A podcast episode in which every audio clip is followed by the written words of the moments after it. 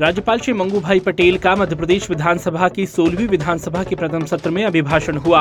अपने संबोधन में राज्यपाल श्री पटेल ने कहा कि प्रधानमंत्री श्री नरेंद्र मोदी जी ने देश की 140 करोड़ जनता को अपना परिवार माना है। प्रधानमंत्री आवास योजना के अंतर्गत नगरीय एवं ग्रामीण क्षेत्रों में अब तक 45 लाख से अधिक आवास निर्मित हो चुके हैं। विकसित भारत संकल्प यात्रा में एक तरफ उज्ज्वला योजना जैसी हितग्राही मूलक योजना के लाखों लाभार्थी अपनी जिंदगी बदलने के अनुभव सुना रहे हैं, तो दूसरी ओर सभी पात्र हितग्राहियों तक पहुंचने का माध्यम बन रही है जो योजनाओं के लाभ से वंचित रह गए थे। आज राज्यपाल श्री मंगू भाई पटेल ने 16वीं विधानसभा के प्रथम सत्र में अपना अभिभाषण दिया। राज्यपाल श्री मंगू भाई पटेल के विधानसभा आगमन पर विधानसभा अध्यक्ष श्री नरेंद्र सिंह तोमर एवं मुख्यमंत्री डॉक्टर मोहन यादव ने उनकी अगवानी की। मुख्यमंत्री डॉक्टर मोहन यादव ने आदरणीय श्री नरेंद्र सिंह तोमर जी को मध्य प्रदेश की 16वीं विधानसभा के 19वें अध्यक्ष बनने पर हार्दिक बधाई और शुभकामनाएं दी।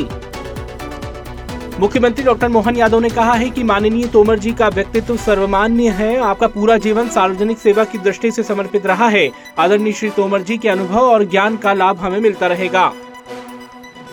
विधानसभा अध्यक्ष श्री नरेंद्र सिंह तोमर को मुख्यमंत्री डॉक्टर मोहन यादव ने अध्यक्ष पद की शपथ लेने के बाद विधानसभा स्थित उनके कक्ष में पुष्पगुच्छ भेंट कर बधाई और शुभकामनाएं दी।